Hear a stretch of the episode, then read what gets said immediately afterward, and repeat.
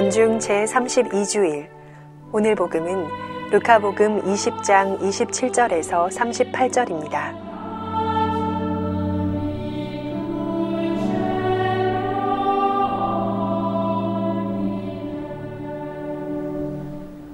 주님께서 여러분과 함께 루카가 전한 거룩한 복음입니다. 그때 부활이 없다고 주장하는 사두가이 몇 사람이 예수님께 다가와 물었다. 예수님께서 그들에게 이르셨다. 이 세상 사람들은 장가도 들고 시집도 간다. 그러나 저 세상에 참여하고 또 죽은 이들의 부활에 참여할 자격이 있다고 판단받는 이들은 더 이상 장가 드는 일도 시집 가는 일도 없을 것이다. 천사들과 같아져서 더 이상 죽는 일도 없다.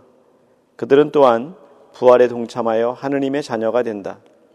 그리고 죽은 이들이 되살아난다는 사실은 모세도 떨기나무 대목에서 주님은 아브라함의 하느님, 이삭의 하느님, 야곱의 하느님이라는 말로 이미 밝혀 주었다. 그분은 죽은 이들의 하느님이 아니라 산 이들의 하느님이시다.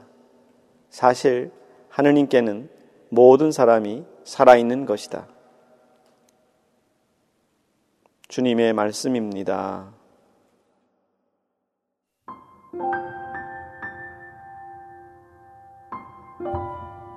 가톨릭대학교 신학대학 교수 전영준 바오로 신부의 생명의 말씀입니다. 교영자매 여러분, 여러분은 왜 천주교를 믿습니까? 다음의 보기 중에서 한 가지를 선택해 보십시오. 첫째, 복을 받기 위해. 둘째, 죽은 다음 영원한 삶을 위해. 셋째, 마음의 평안을 얻기 위해. 넷째, 삶의 의미를 찾기 위해 2004년 한국 갤럽에서는 한국인의 종교의식을 조사하면서 불교인과 개신교인 그리고 천주교인에게 왜 종교를 믿는가라는 질문을 던졌습니다. 설문 결과에 따르면 천주교인은 78%가 마음의 평안을 위해 종교를 믿는다고 대답했고 영원한 삶을 위해서는 6.4%에 불과했습니다. 반면에 개신교인들은 물론 59.4%로 마음의 평안이 많았지만 영원한 삶을 위한 대답이 22.7%에 달하면서 천주교인보다 3.5배나 많았습니다. 오히려 천주교인은 7.5%가 복을 받기 위해 믿는다고 대답함으로써 영원한 삶보다 다소 많았습니다. 그렇다면 저는 오늘 제1독서에서 나오는 한 어머니와 일곱 아들의 순교 이야기를 한국 천주교인의 종교의식에 따라서 되짚어 보고자 합니다. 그들은 시리아 왕 안티오코스가 이교 제사를 강권하고 하느님의 법대로 살지 못하도록 강요하는 데에 대하여 당신은 우리를 이승에서 몰아내지만 온 세상의 임금님께서는 당신의 법을 위하여 죽은 우리를 일으키시어 영원한 생명을 누리게 하실 것이요. 라고 항변하면서 죽어갔습니다. 만약 유다인들 중에서 약 80%가 마음의 평안을 위해 종교를 믿었다면 한 어머니와 일곱 아들 중에서 여섯 명 정도는 돼지고기를 먹으며 현실에 타협하여 마음의 평안을 얻어야 했을 것입니다. 그런데 왜 그들은 내세의 영원한 삶에 대한 희망을 가지고 모두 죽음을 선택했을까요? 한편 오늘 제2독서에서 봉독되는 데살로니카 신자들에게 보낸 둘째 서가는 특히 제2장에서 세상의 종말과 예수 그리스도의 재림에 대한 주제를 다루고 있습니다.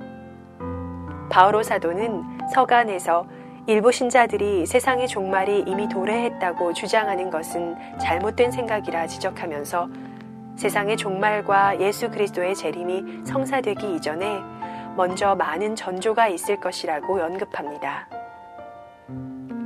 물론 주님의 재림의 지연에 대한 고찰이 이 서간의 주제이긴 하겠지만 결국 중요한 점은 테살로니카 신자들도 세상의 종말이 언제 일어나든지 이후에 주님의 재림을 통한 구원에 희망을 걸고 있었다는 사실입니다.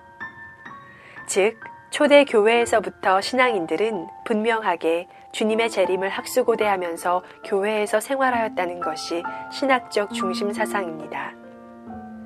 예수님께서는 부활을 믿지 않는 사두가이들과 부활 논쟁을 벌이셨는데 오늘 복음 말씀인 루카 복음에서보다 마테오 복음의 병행 구절에서 그들을 더욱 호되게 꾸짖으십니다. 너희가 성경도 모르고 하느님의 능력도 모르니까 그렇게 잘못 생각하는 것이다.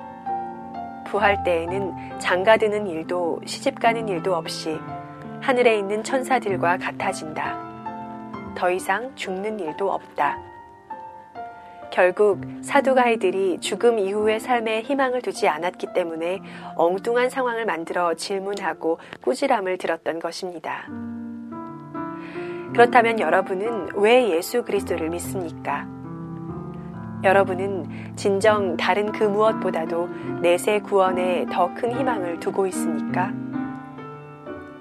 한 해가 끝나가는 이 시점에서 각자 진지하게 자문하고 성찰해 보시기 바랍니다.